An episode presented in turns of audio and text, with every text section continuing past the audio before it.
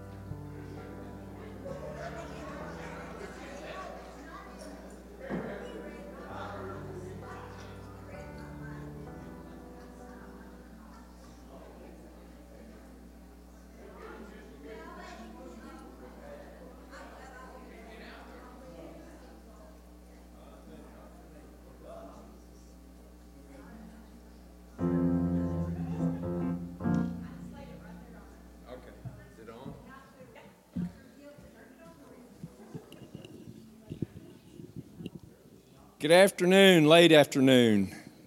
Uh, just another quick reminder this morning, I'd mentioned about our meet and greet uh, after the morning service. It actually will be a question and answer, too. So uh, I wanted to make, make sure everyone, everybody understood that. But again, please remind everyone that they, uh, it's most important whether they can vote or can't vote main thing is get in here with a good congregation, and um, and and word travels fast, as everybody knows. So um, let's just move forward, Julie. All right. That was fast. Maybe got chastised this morning. I don't know for sure. no, thank you, Dan. Y'all want to go ahead and stand on your feet? We're going to worship tonight. We're going to welcome the presence was already here when we got here. So it's welcoming us, but we have to be receptive of what it has for us. And Father God, just open our hearts and our minds tonight to receive that, Lord. Father, we just thank you for what's going to come out of this service, God. In Jesus' holy name, we pray. Amen. Go ahead.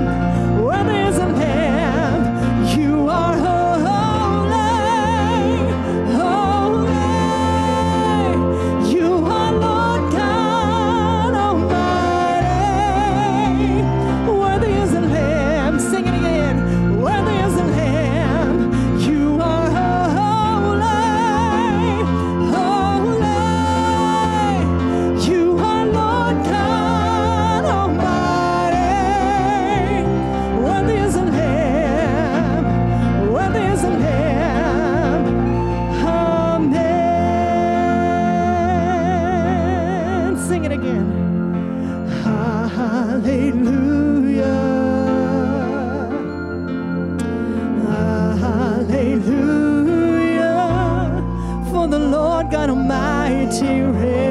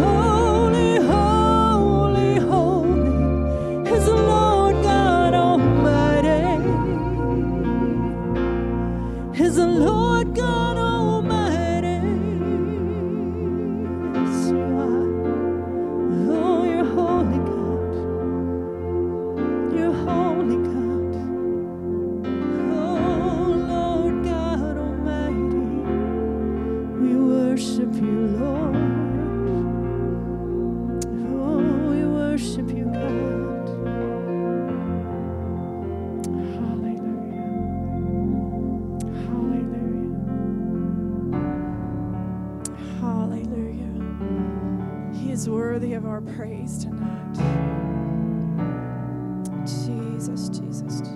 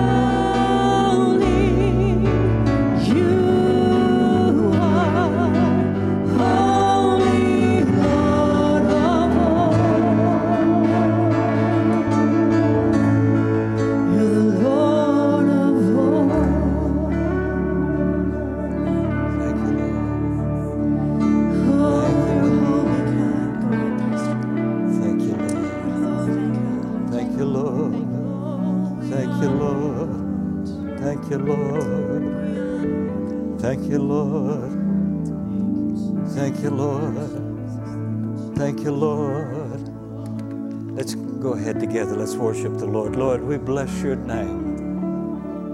Thank you, Lord, for your goodness. Thank you for the blessings that we, as your children, we enjoy. We declare, great, great is our God, and, and greatly to be praised.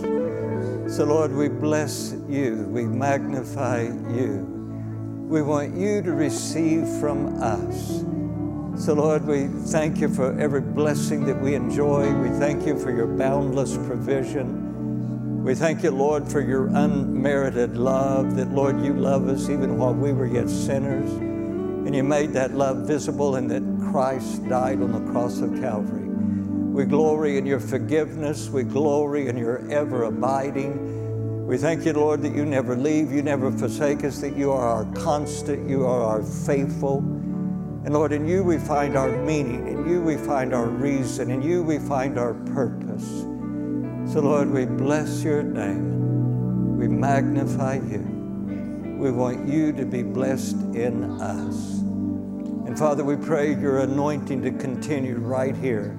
That, Lord, our hearts would be open to your truth, that your word would be shared in a way that you desire, and that the outcome would be your perfect will. God, have your way.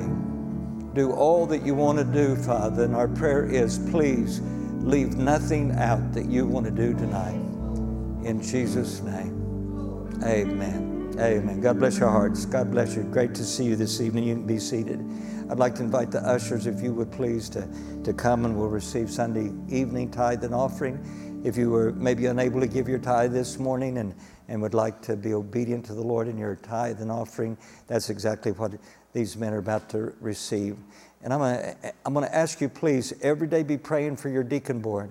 Be praying for them this week. And let's pray that this next Sunday that you'll have a, a candidate that will be led by God and we want God's perfect will. Can you say amen? Uh, Brother Randy, would you please serve blessed offering?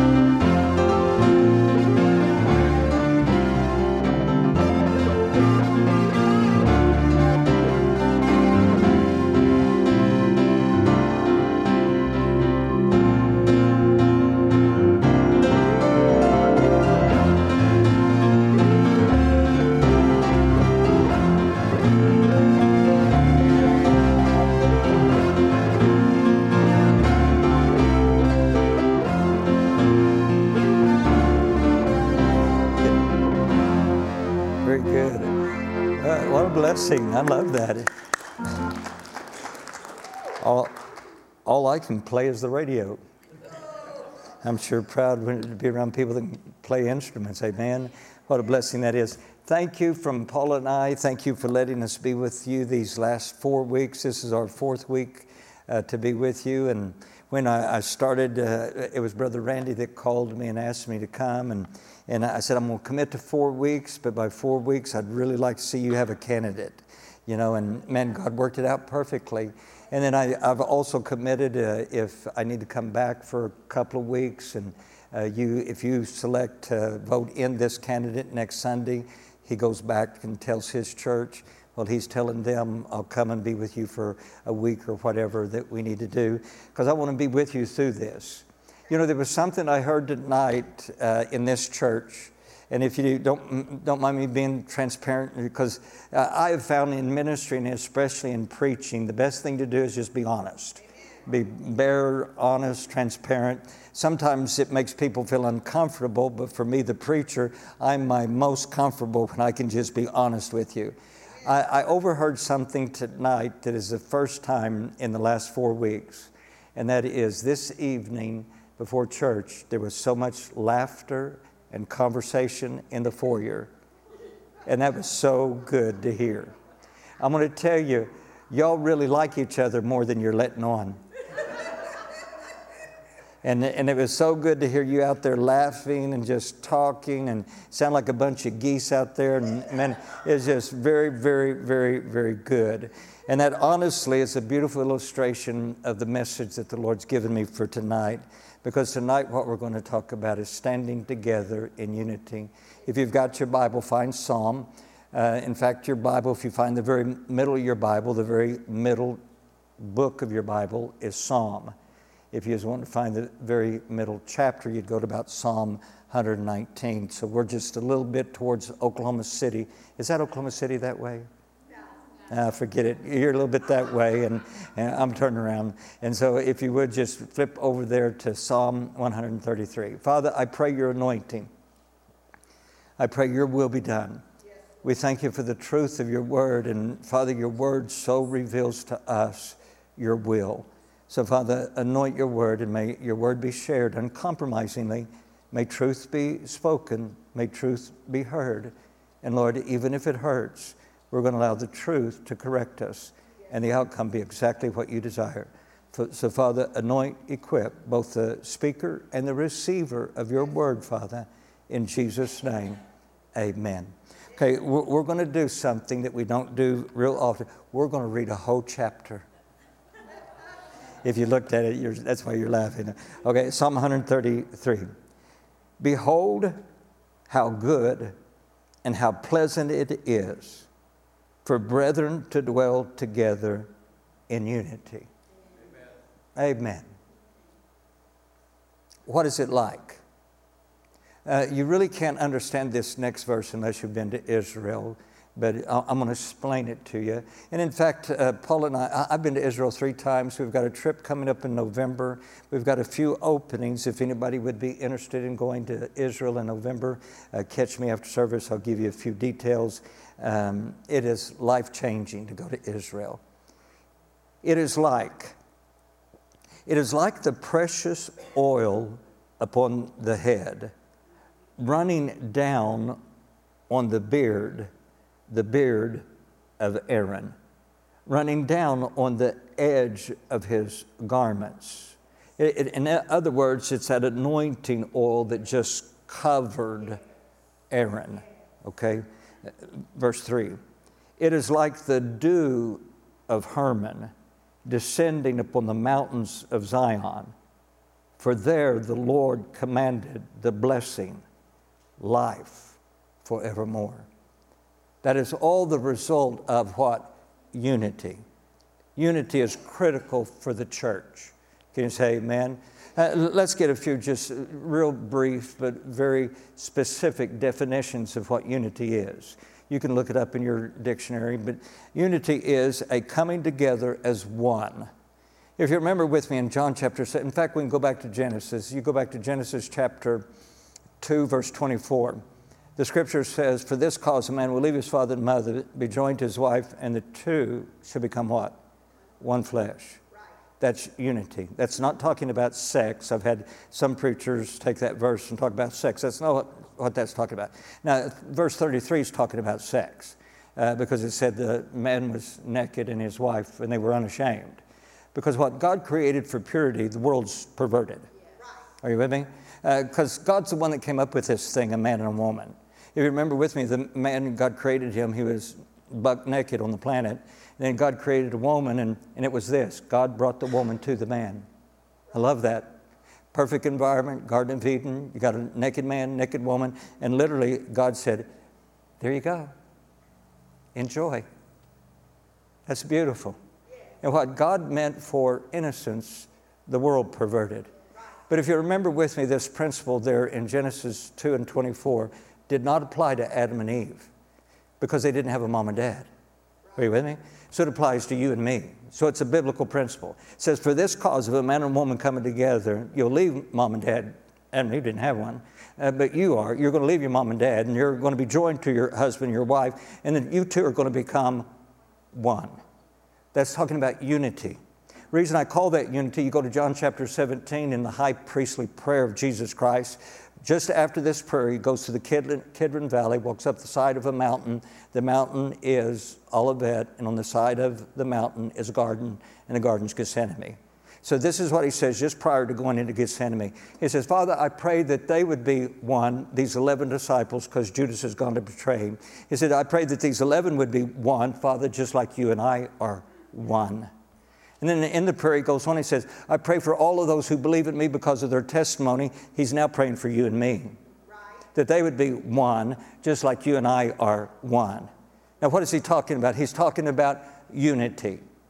I, I would like to think that all of us Christians, if you're a born again Christian, not just this church, but every Christian across the planet, I, now this is my personal opinion, it might be optimistic, but I believe that we could agree on two primary objectives.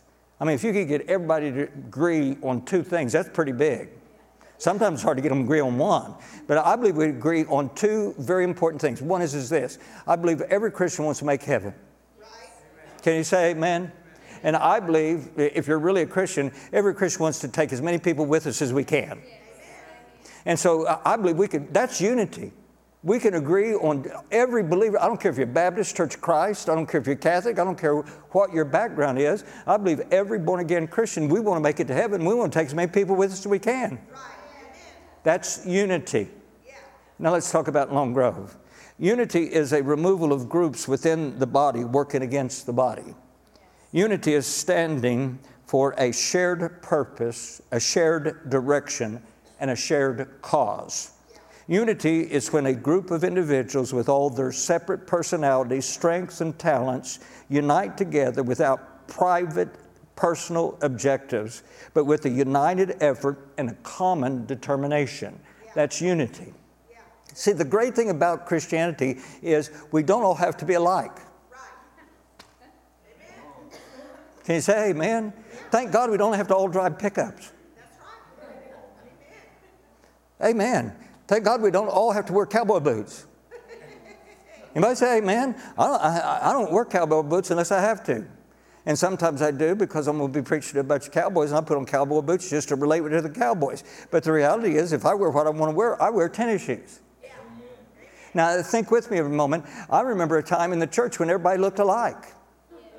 Everybody wore a suit. Everybody wore a tie. In fact, I was on staff, and if I didn't wear a tie every service, I was reprimanded. And the reality is, thank God, unity is not same interest as all dressing alike, as all looking alike. Hey, man, you can wear, ladies, you get to wear pants to church. That's a big deal. I remember when you couldn't.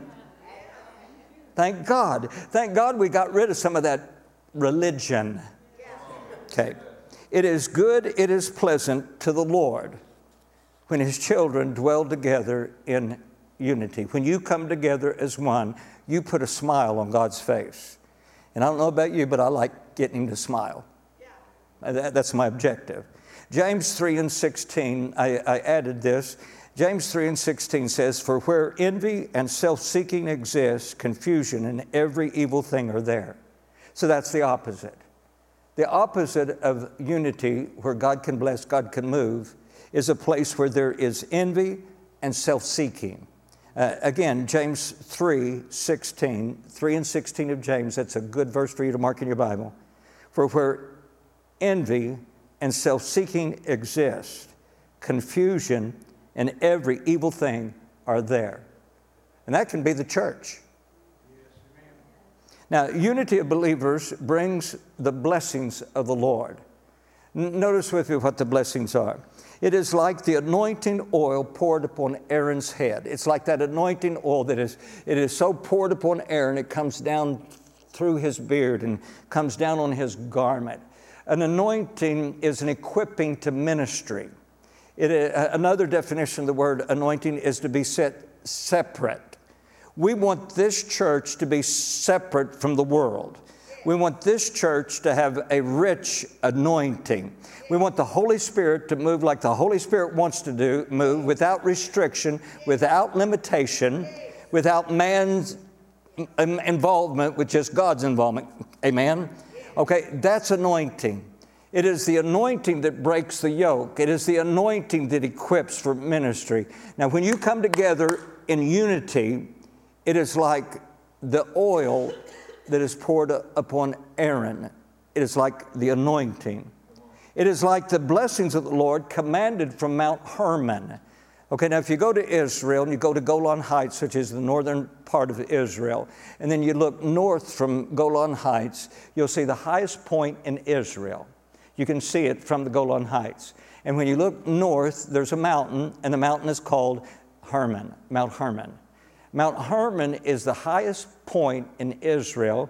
Literally, being an ex snow skier, uh, they ski Mount Hermon. You can snow ski Mount Hermon. And so there's snow on top of Mount Hermon, and what happens is the snow melts. And kind of like what's happening in California now and Colorado, too much, but the reality is it's going to melt and they're going to have water. Well, I'm going to tell you, Hermon melts, and that's where all the water for Israel comes from from the melting snow on top of Mount Hermon. Because what happens is that melting snow runs into what's called the upper Jordan River, feeding into the Sea of Galilee, and the lower Jordan River, which feeds into the lowest plant, place on the planet, the Dead Sea. The lowest point on planet Earth is the Dead Sea. And so from Mount Hermon to the Dead Sea, you have this flow of water, and that's where Israel gets all its water. It's the blessed. And Israel, if you've ever been there, is a desert. You know, when I asked a stupid question, which I didn't know was stupid, but it, I found out later it was, but I asked a stupid question of our guide in Israel. I said, Is it okay if I get one of these rocks? The reason it's stupid is there's rocks everywhere. Uh, all it is is rock. And so it's all desert land. Now, Israel is fertile, but it will grow nothing until you add water. And when you add water, Israel is very, very proud of their produce. Uh, if you've ever been there, man, uh, you- you'll go to breakfast, and of course, I don't eat uh, tomatoes and cucumbers and leeks and cabbage for breakfast. I'm not give me a donut and a you know egg you know?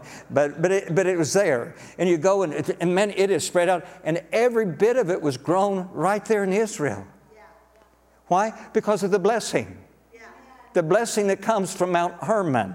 Please understand what the lord is teaching us in this psalm.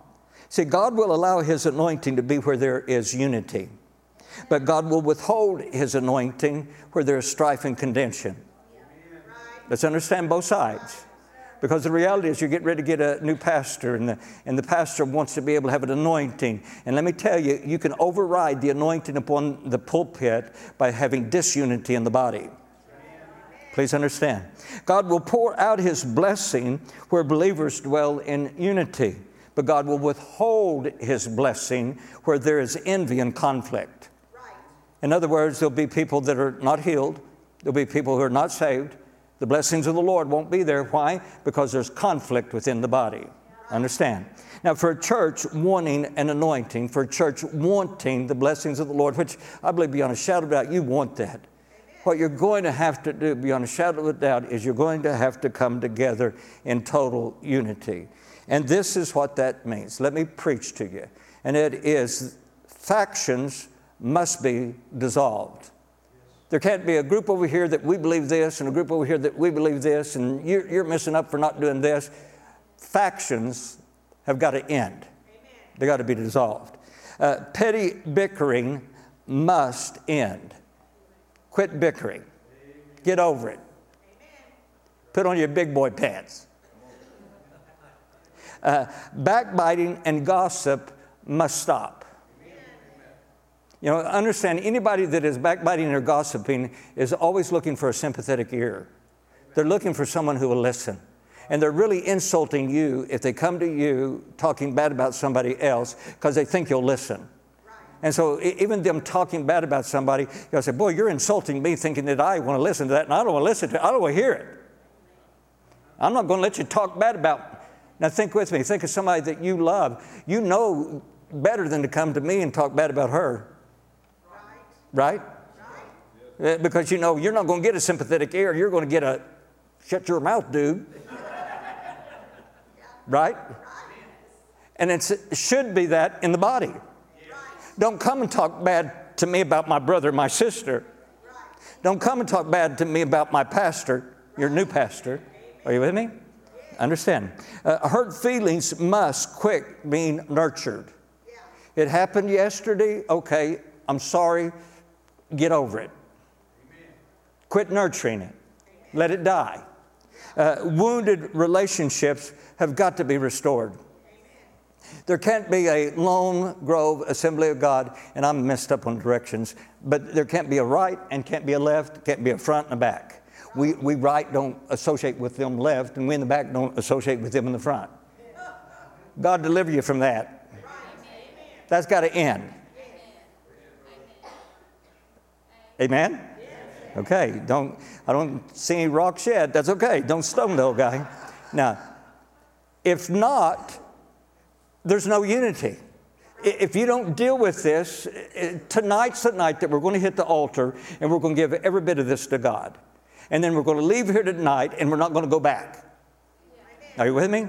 Now, I've heard nothing, I don't know anything, and the great thing about being a preacher is I love having the liberty of preaching out of ignorance. And so I can just stop on everybody's toe and not even know I'm stopping on your toe.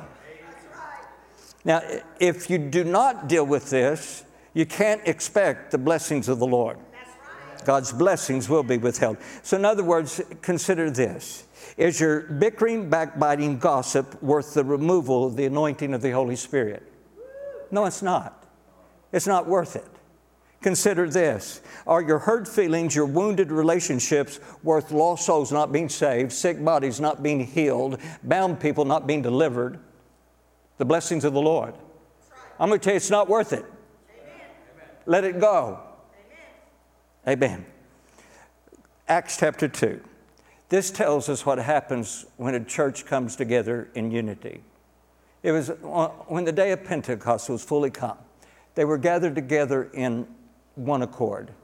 That means unity. That doesn't mean a Honda Accord, that means unity. Uh, they were all gathered together with one accord in one place, and suddenly there came the sound from heaven as of a rushing mighty wind, and it filled the whole house where they were sitting. Then there appeared to them divided tongues as of fire, and one sat upon each of them, and they were all filled with the Holy Spirit and began to speak with other tongues as the Spirit gave them utterance. That's God honoring unity. They came together, no division, no strife, no contention, no envy, no jealousy. They were united together as one. Now, this is exactly what God wants to do for Lone Grove. Are you with me? Uh, does God still want to pour out of His Spirit? Yes, He does. Uh, Does God want to heal? Does God want to deliver? Does God want to save the lost? He wants to pour out the blessing. He wants your ministries to be anointed. He wants Julie to be able to come to, and all these mu- musicians to come with a rich anointing. But let's please understand something, and that is how fragile this anointing is. My, my wife is a history major. She taught history, uh, um, honor bound seniors going to college in Sand Springs. Uh, she's a history teacher. And I, I want you to notice the two sides. And when you go the end of this one, which is this is the Civil War, which set up America, and roughly the Civil War was from 1775 to 1782. And then we went from this civil, or excuse me, we went from this uh, uh, war for independence, uh, America becoming a nation, to this civil war, and that is America fighting Americans. And if you go 82 minus 61, you'll find out that that was 79 years. There was 79 years that our nation, America, united together as one after the establishing of America as a nation, becoming one nation under God. 79 years. Then we started killing one another. Right. Are you with me? And to me, that, that one of the darkest time in the history of America is the Civil War, when Americans were killing Americans. Let me tell you, it's just, it's, it's just as ridiculous to say that Christians are killing Christians. Uh, Christians are talking bad about Christians. Christians are backbiting and hating Christians. That is ridiculous. Can you say, man, that is just crazy to even consider. We ought to be the lovingest people on the planet. We, we ought to be getting along with everybody in that body. Amen. Okay, let's look at some things we've got to have unity in. Number one is there's got to be unity of belief. If you will, if you've got your Bible, please go with me. I'm going to take some time to, to read these scriptures specifically. And if you have your Bible, 1 Corinthians chapter 1, beginning with verse 10.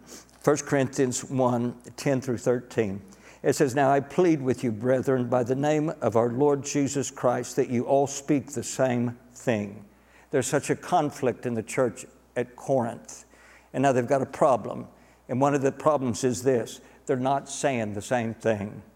That you all speak the same thing, that there be no divisions among you, but that you be perfectly joined together in the same mind and in the same judgment. For it has been declared to me concerning you, my brethren, by those of Chloe's household, that there are contentions, strife, contentions among you. Now I say this that each of you says, I am of Paul, or I am of Apollos, or I am of Cephas, or I am of Christ. Is Christ divided? Was Paul crucified for you? Or were you baptized in the name of Paul? So understand the correction that is there. Note with me. In verse 10, divisions were among them. In verse 11, contentions. This disunity came because they were not saying the same thing. Verse 10, they weren't speaking the same thing. In other words, this was what was happening. One thing would be preached from behind the pulpit, another thing would be taught in a Sunday school class, and at home, something else would be said separate from those two things. In other words, at home, there was a discrediting of everything that was said in God's house. This difference in belief will destroy unity. Unity is destroyed when we don't speak the same thing. We must understand the importance of us believing, having the same beliefs. Uh, notice with me Proverbs 18 and 21 Death and life are in the power of the tongue. Your mouth, my mouth, can bring life or death, depending on how you use it. I've seen people that are vicious with the tongue. Uh, in Romans 6 and 17, now I urge you, brethren, note those who, uh, who cause divisions and offenses contrary to the doctrine which you learned and avoid them. Note those that are speaking different things contrary to the doctrine that I gave you and, and identify them, bringing divisions, trying to teach something other than what I taught you, so says Paul.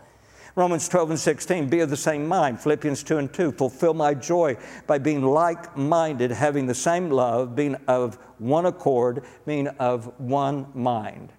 So it would be wonderful. It'd be wonderful if we all, every believer, every Christian, believed the same thing. I think it would be, now that's kind of my optimism. It'd be just wonderful. It'd be wonderful if there wasn't a Baptist church, Church of Christ, Church of God of Prophecy. It'd be wonderful if there was just one church. But I can tell you, that's not going to happen until Jesus returns. It's not.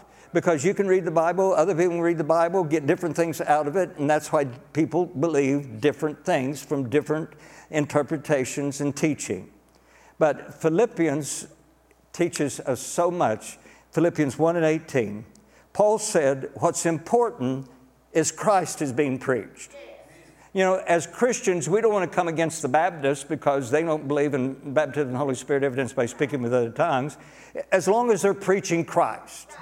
Uh, notice with me, he said, What then? Only that in every way, whether in pretense or in truth, Christ is preached. And in this I rejoice and will rejoice. I'm not going to get upset about that church preaching or teaching that. Or uh, I believe that there's Catholic people going to be in heaven, and the reason why is I believe there's some Catholics that have accepted Jesus Christ as their Lord and Savior. Now, is there weirdness in the Catholic Church? You better believe it. You know, I ain't, I ain't praying to Mary. I'm, I'm, I don't need anybody between me and God. I go to Him. But understand, as long as Christ is being preached, but in the body. Now let's come to this body. See, the people who don't believe in the power of the Holy Spirit available today, they don't believe in gifts, signs and wonders, miracles, baptisms, baptism with the Holy Spirit, evidence by speaking with other tongues. Those people who don't believe like that should unite together and go start a body, go start a church. And that's why we have those churches. There's churches that you can go to right now and they don't believe. My wife was raised Church of Christ. They do not believe in any of the gifts of the Spirit. They, they believe that those died with the apostles. And when the Bible was in its entirety, there was no need for that. And that's what they teach. They're good people going to heaven. You know, the only thing is they think they're the only ones going, but that's okay. They're going to be surprised when they get there, you know. but the reality is, I have nothing against the Church of Christ. As long as they preach Christ, Christ is exalted. Uh, my in laws, all of them are Church of Christ to this day. And the reality, they're good people. They know the word from their perspective, but they need to go to a church together.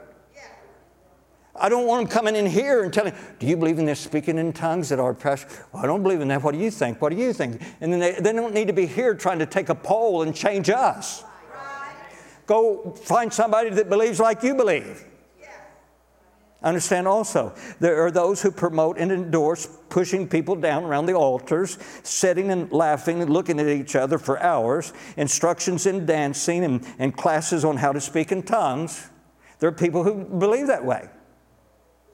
And what they need to do is they need to go start their church and have their body. As long as they're preaching Christ, guys, go do it. Do your weird stuff over there. But we don't need them coming in here telling, Are y'all having dancing classes? Are y'all teaching people how to speak in tongues? Boy, it got quiet that time. Are you with me? Because there's a bunch of weirdness in Pentecost also. And what we need is the truth. I can tell you there's more than enough in the Word. We don't need to add to it. But the reality is, is this those people who believe like that, go start your church. Go start a laughing church. Go start a pushing down church. Go, whatever it is that you do, fine. As long as Christ is being preached, uh, go do it. God bless you. But don't try to change us. There needs to be unity in belief. Now consider this those who live with a very liberal moral position of supporting abortion, encouraging divorce, condoning alcohol, condoning gambling, condoning R rated movies, condoning sex outside of marriage, should gather together with people who agree with them.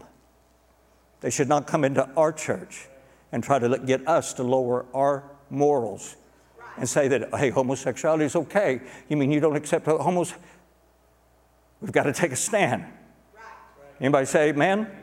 We've got to be saying the same thing. So understand, you should not hear in Sunday school class, I know our church does not promote this dancing classes or this laughing instructions, but you should not hear at Mazzio's or Braum's or wherever y'all go. Uh, I know the pastor preaches that we should primarily be reaching the lost, but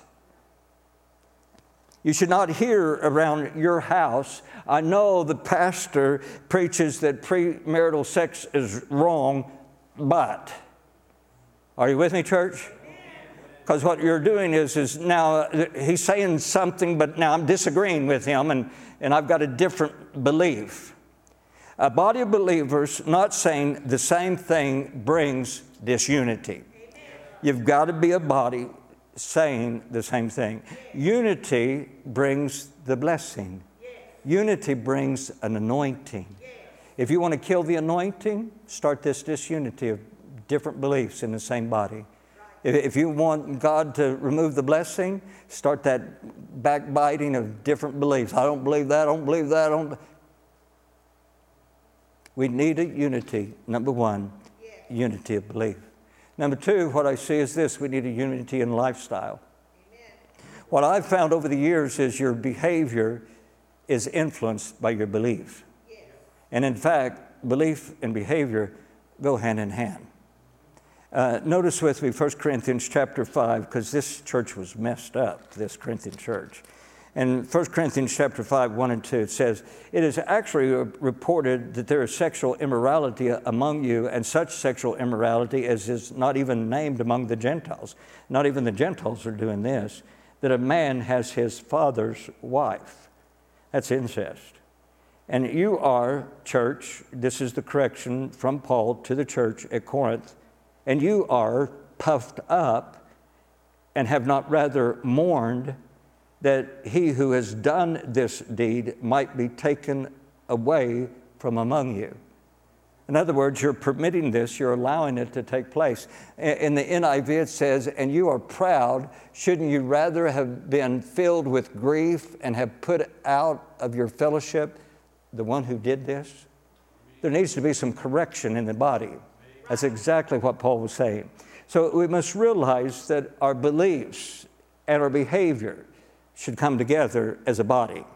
We, our lifestyle, our emphasis. See, believing that sexual morality was acceptable within the church at Corinth, there was a relationship of incest in the church.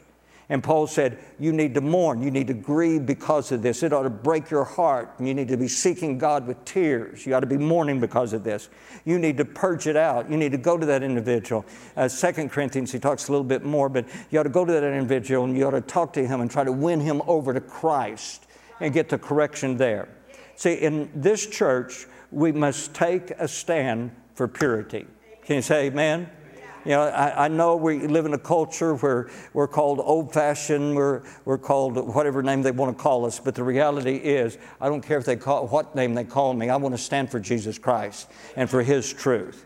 See, with social drinking, with living together outside of marriage, with divorce, with compromising values in the church, at times it seems like our stand for purity is non existent. But we keep preaching but we Christians, we keep living it.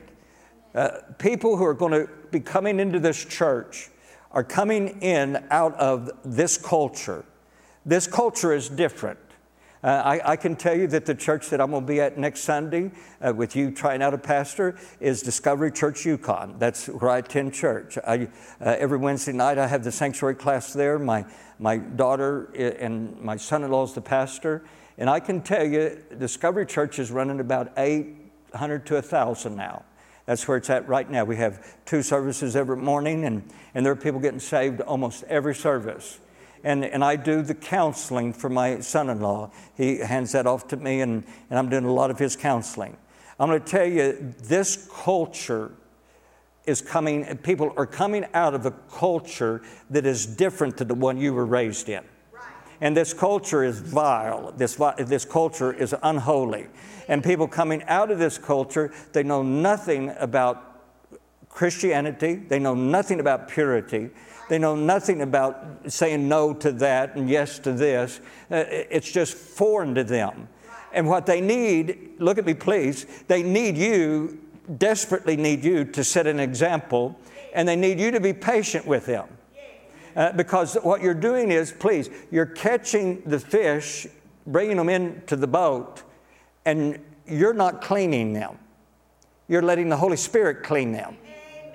You know, uh, and I can tell you that there was a lady who had attended the church for quite some time and very involved in ministry. She came up to me a couple of weeks ago, and she, she her name is Darcy. She came up to me after Wednesday night, and in a, in a Wednesday night, I just did something, uh, just which I will say the Holy Spirit directed me because there was good outcome of it. And when there's good outcome, I know it comes from Him. But I just said, I can't see Jesus going, Verily, verily, I say to you, I can't see Jesus doing that. Anybody say amen? I don't see Jesus doing it. And I just did it passing just like that. She said she went home that evening, threw away her cigarettes, and never picked up another. And she had smoked for years. Now, did I know? No, I didn't know that. Did I know that that was going to God was going to use that? I didn't know that. But she desperately needed someone to be able to just represent Jesus to her and say, "Man, that's not good for you. That, that kills your testimony. I can't see Jesus doing it. Why would you want to do it? I can't see Jesus." You with me? You know, so why would you want to do it? And, and so the reality is, when they come in here, what is that old saying? Um, talk right and spit white? okay, quit. When they come in here, they need you to be patient with them. You know, they, may have tattoos everywhere, uh, and this is what we're seeing a whole lot up in Yukon area. I mean, tattoos everywhere, piercings everywhere. I mean, literally everywhere. And then they're coming in and they're accepting Jesus. Uh, mom and dad wasn't a Christian. They didn't know anything about Christianity. And I mean, literally, they know nothing. I can tell you, if you take anything for granted, you shouldn't. Because there's a tendency that we think, everybody's heard about Jesus. Everybody knows what. I've had people who have told me, I don't know anything about God. I know nothing about Jesus. Could you tell me what, who Jesus is? And that's here. And that's the culture that you're trying to reach. So you've got to understand this is different today than it was yesterday if you want this church to grow. And if people start coming in and they, they look bad, they smell bad, and they, man, they're, they're just a mess. And if teenagers start coming in and, uh, uh, man, they are messing up our pretty church. Let them mess it up. That's the reason the church is here, is for those messed up people to be able to come, rub shoulders with some good Christians, and be able to know what a Christian is. There needs to be a unity in lifestyle. Disunity in lifestyle hinders the anointing. Disunity in lifestyle hinders the blessing. Here's my last one, and that is, if you will please, number three, and that is unity in gifts. This is very critical, especially in a Pentecostal church. Uh, again, the church at Corinth, it it's, was messed up. 1 Corinthians chapter 12, and we don't want to be like them. We want to learn the correction. If you go with me to 1 Corinthians chapter 12, there's the listing of the gifts of the Spirit. Good question. Let's just say you just asked this question Is that all the listing of the gifts of the Spirit or all the lifting of gifts? And no, it's not. Uh, we do not have an exhaustive list of gifts. We have this listing, 1 Corinthians chapter 12. We have another listing in Ephesians chapter 4. Ephesians chapter 4 gives apostles, prophets, evangelists, pastors, teachers, gives us five. And then there's another listing in Romans chapter 12, verses 6 through 8. And there we find seven others. And it says prophecy, ministry, teaching, exhorting, giving, leading, and mercy. So there are endless gifts. I, uh, ask me the question Do I believe that the Bible gives us a listing of all the giftings of God? And I'll say, No. No, uh, uh, there's a gift of playing a piano, there's a gift of playing a guitar, there's a gift of leading worship, and that's not listed. Are you with me? There, there- there's multiple gifts of God. Because I'm going to tell you, anything that is used by God that promotes His kingdom comes from Him. It's not you because you're so smart. You're, it's from Him. So in 1 Corinthians chapter 12, notice with me verse 4, and it says, There are diversities of gifts, but there is unity, the same Spirit. There are differences of ministries, but there is unity, the same Lord. There are diversities of activities, but there's unity. It's the same God who works all in all. But all the manifestations of the Spirit is given to each one for the profit. It's for the profit of everyone. For to one is given the word of wisdom through the Spirit, to another the word of knowledge through the same Spirit, to another faith by the same Spirit, to another gifts of healings. Well, I love that plural gifts of healings. Understand there's more than just physical healing, there's emotional healing, gifts of healings.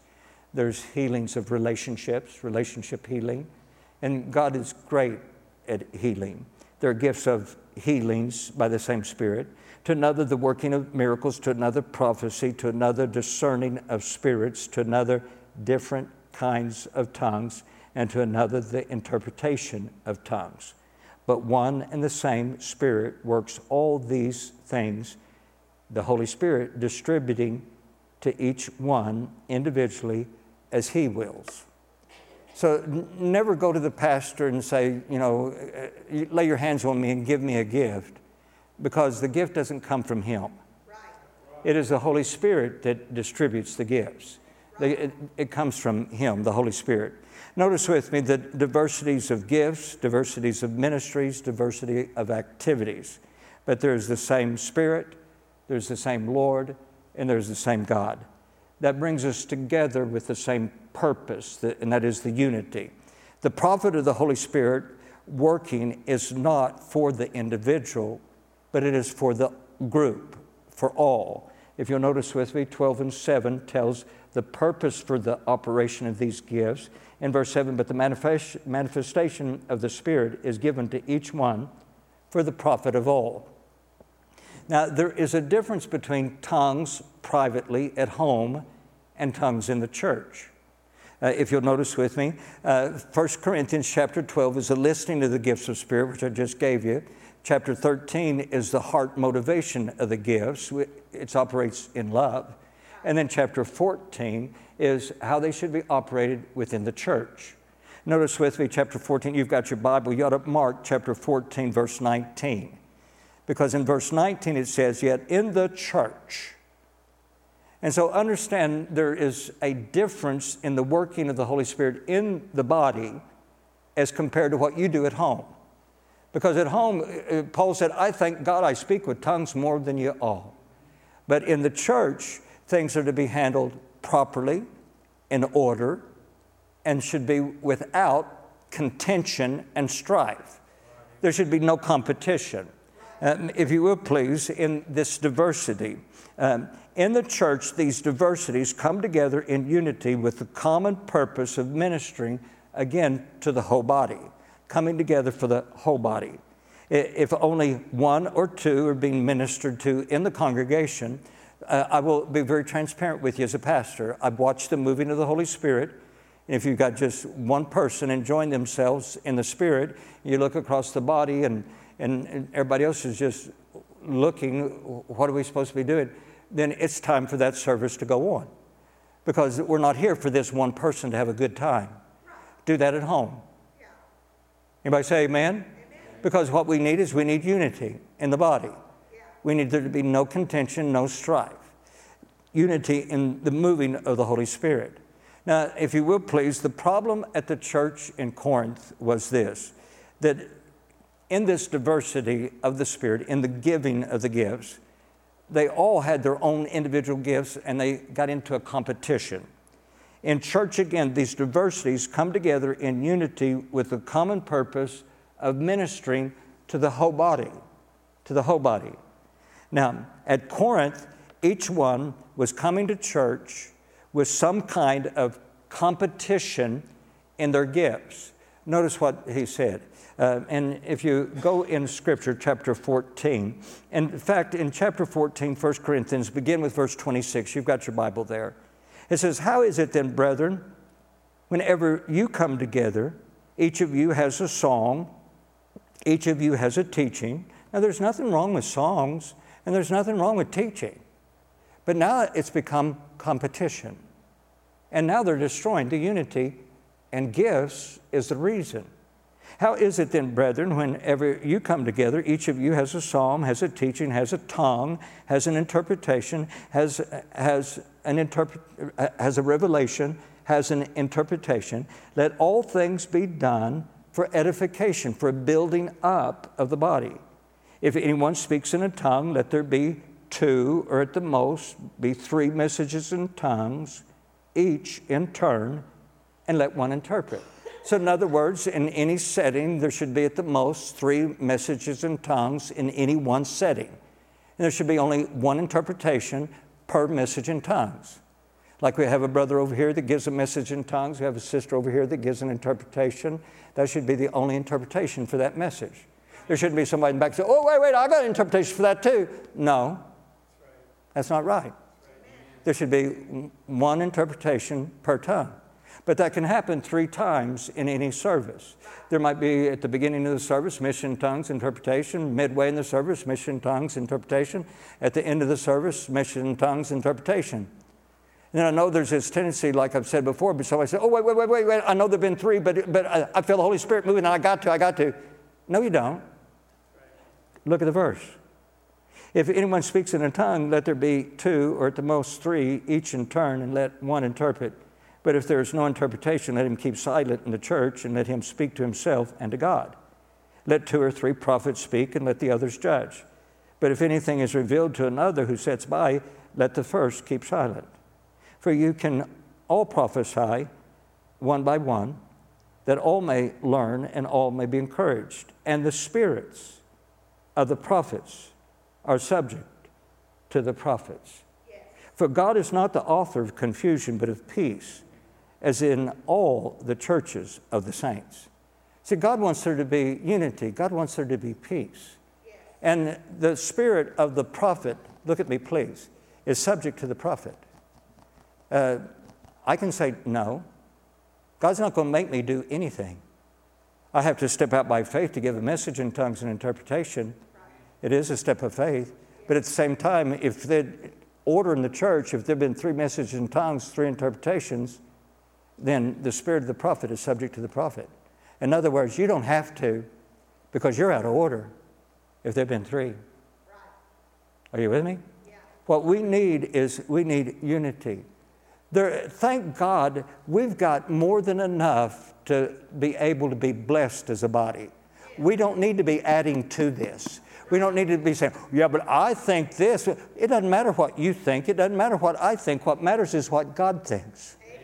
And God has given us a very specific design of how He wants the church to function.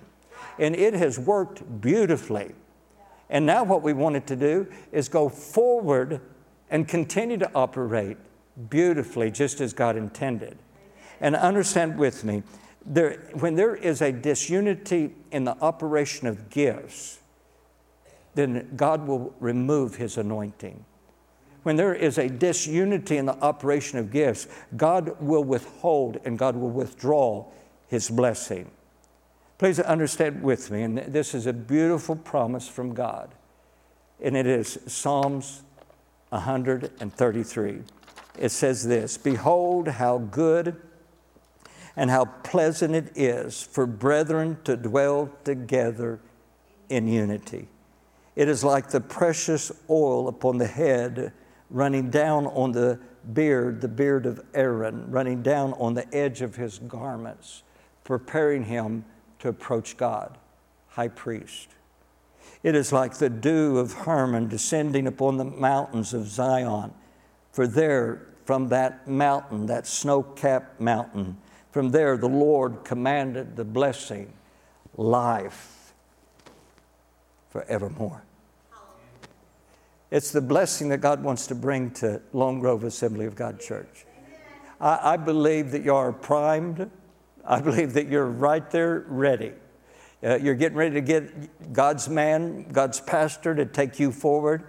But what I pray for you is this please look at me, please. You need to come together in total unity. Uh, unity in your beliefs, unity in what you say, unity in your gifts, unity in the operation of the gifts, unity together in your love for one another. Again, I'm going to go back to what I said when I very started this message. I loved what I heard in the foyer tonight. Y'all laughing and talking. If there's anyone that you can think of, well, I don't like her, I don't like him, get over that. I'm going to ask you tonight to bring it to the altar, to lay it on the altar, to give it to the Lord, and never pick it up again. Anything that has caused disunity in the past, well, I'm not a part of that group, I'm not a part of this group, and I gave this much to the church, and I think I ought to be able to it. Uh, let go of it. I'm going to tell you again it's not your church, it's His church. You just happen to be a servant, and thank God that we get to serve the Master. Would you stand with me, please? Father, I pray right now across this congregation that this word, this message could be taken to heart. May we recognize that unity is the responsibility of everyone here.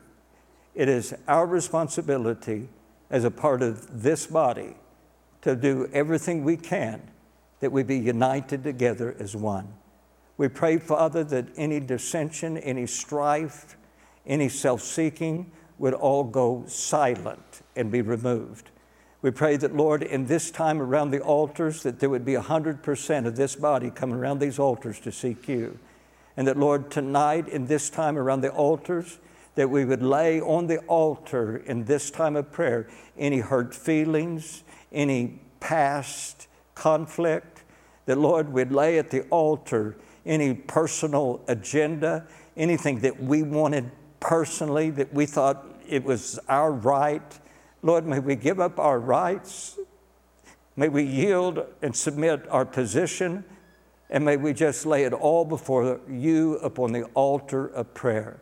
And Father, we pray that from here forward, that there would be complete, total unity. So, Father, honor this time in the altar, God, as we seek your face, as we allow our hearts to be obedient to the leading of your Holy Spirit, and as we submit and yield to you. In Jesus' name we pray. Amen. Congregation, would you please, let's come around these altars, let's seek God together. Come on, it's okay. Come on, let's give it to the Lord. Father, right now, we give this to you. Right now, Father, we pray for a, a unity, a unity in the body of Christ. May we come together as one. Father, just like you prayed for your disciples that they would be one, just like you and the Father are one. You also prayed for us that, Lord, we who believe in you because of their testimony, you prayed for us, Lord, and we want to answer your prayer. You prayed, Lord, that we would be one, and, and we know, Lord, that we are the answer to your prayer when we come together as one. So, Father, honor this body. May, may this body be able to come together in a unity of beliefs. May the body come together in a unity of lifestyle. May the body come together in a unity of gifts. Father, we learn from the Corinthian church. We, we learn and we want to be able to heed the leading, the guiding of your Holy Spirit. May we speak the same thing. May there be no divisions among us. May there be no contention, no strife. We don't want to open the door to every evil thing. But Lord, we want strife and contention to be gone. May we believe the same thing. Lord, may we live in the same purity, emphasizing holiness unto you. Lord, may we live placing an emphasis upon your gifts and operation, just as your word.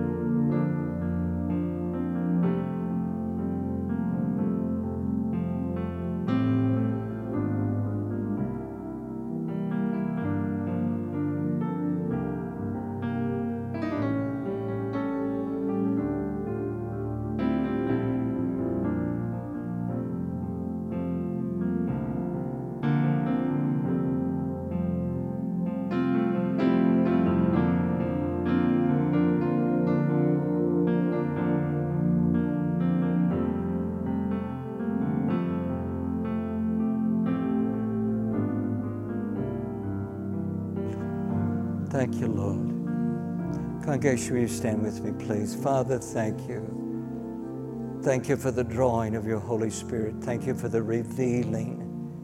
And Father, we pray your blessing upon this beautiful congregation of people, that, Lord, you would honor them. We pray that, Lord, you'd keep them, that you'd provide for them. And, and Lord, we pray this week for the deacon board. God, honor them. We pray, Father, for this candidate that's coming next week, that your perfect will would be done. We pray for the next pastor, that, Lord, your anointing would be rich upon his ministry, that, Lord, you'd provide for he and his family and, and be with them through this transition time. And God, we pray your help for this church. And Lord, we have such an expectation. We have such a, a, an excitement, Lord, of what you're going to do right here. So, Father, may there be that stirring of your Holy Spirit. May there be the anticipation of the good that's coming. And Lord, may there be the encouragement for each one. In Jesus' name we pray. Amen. God bless your heart. God is good. Amen. Bless your heart.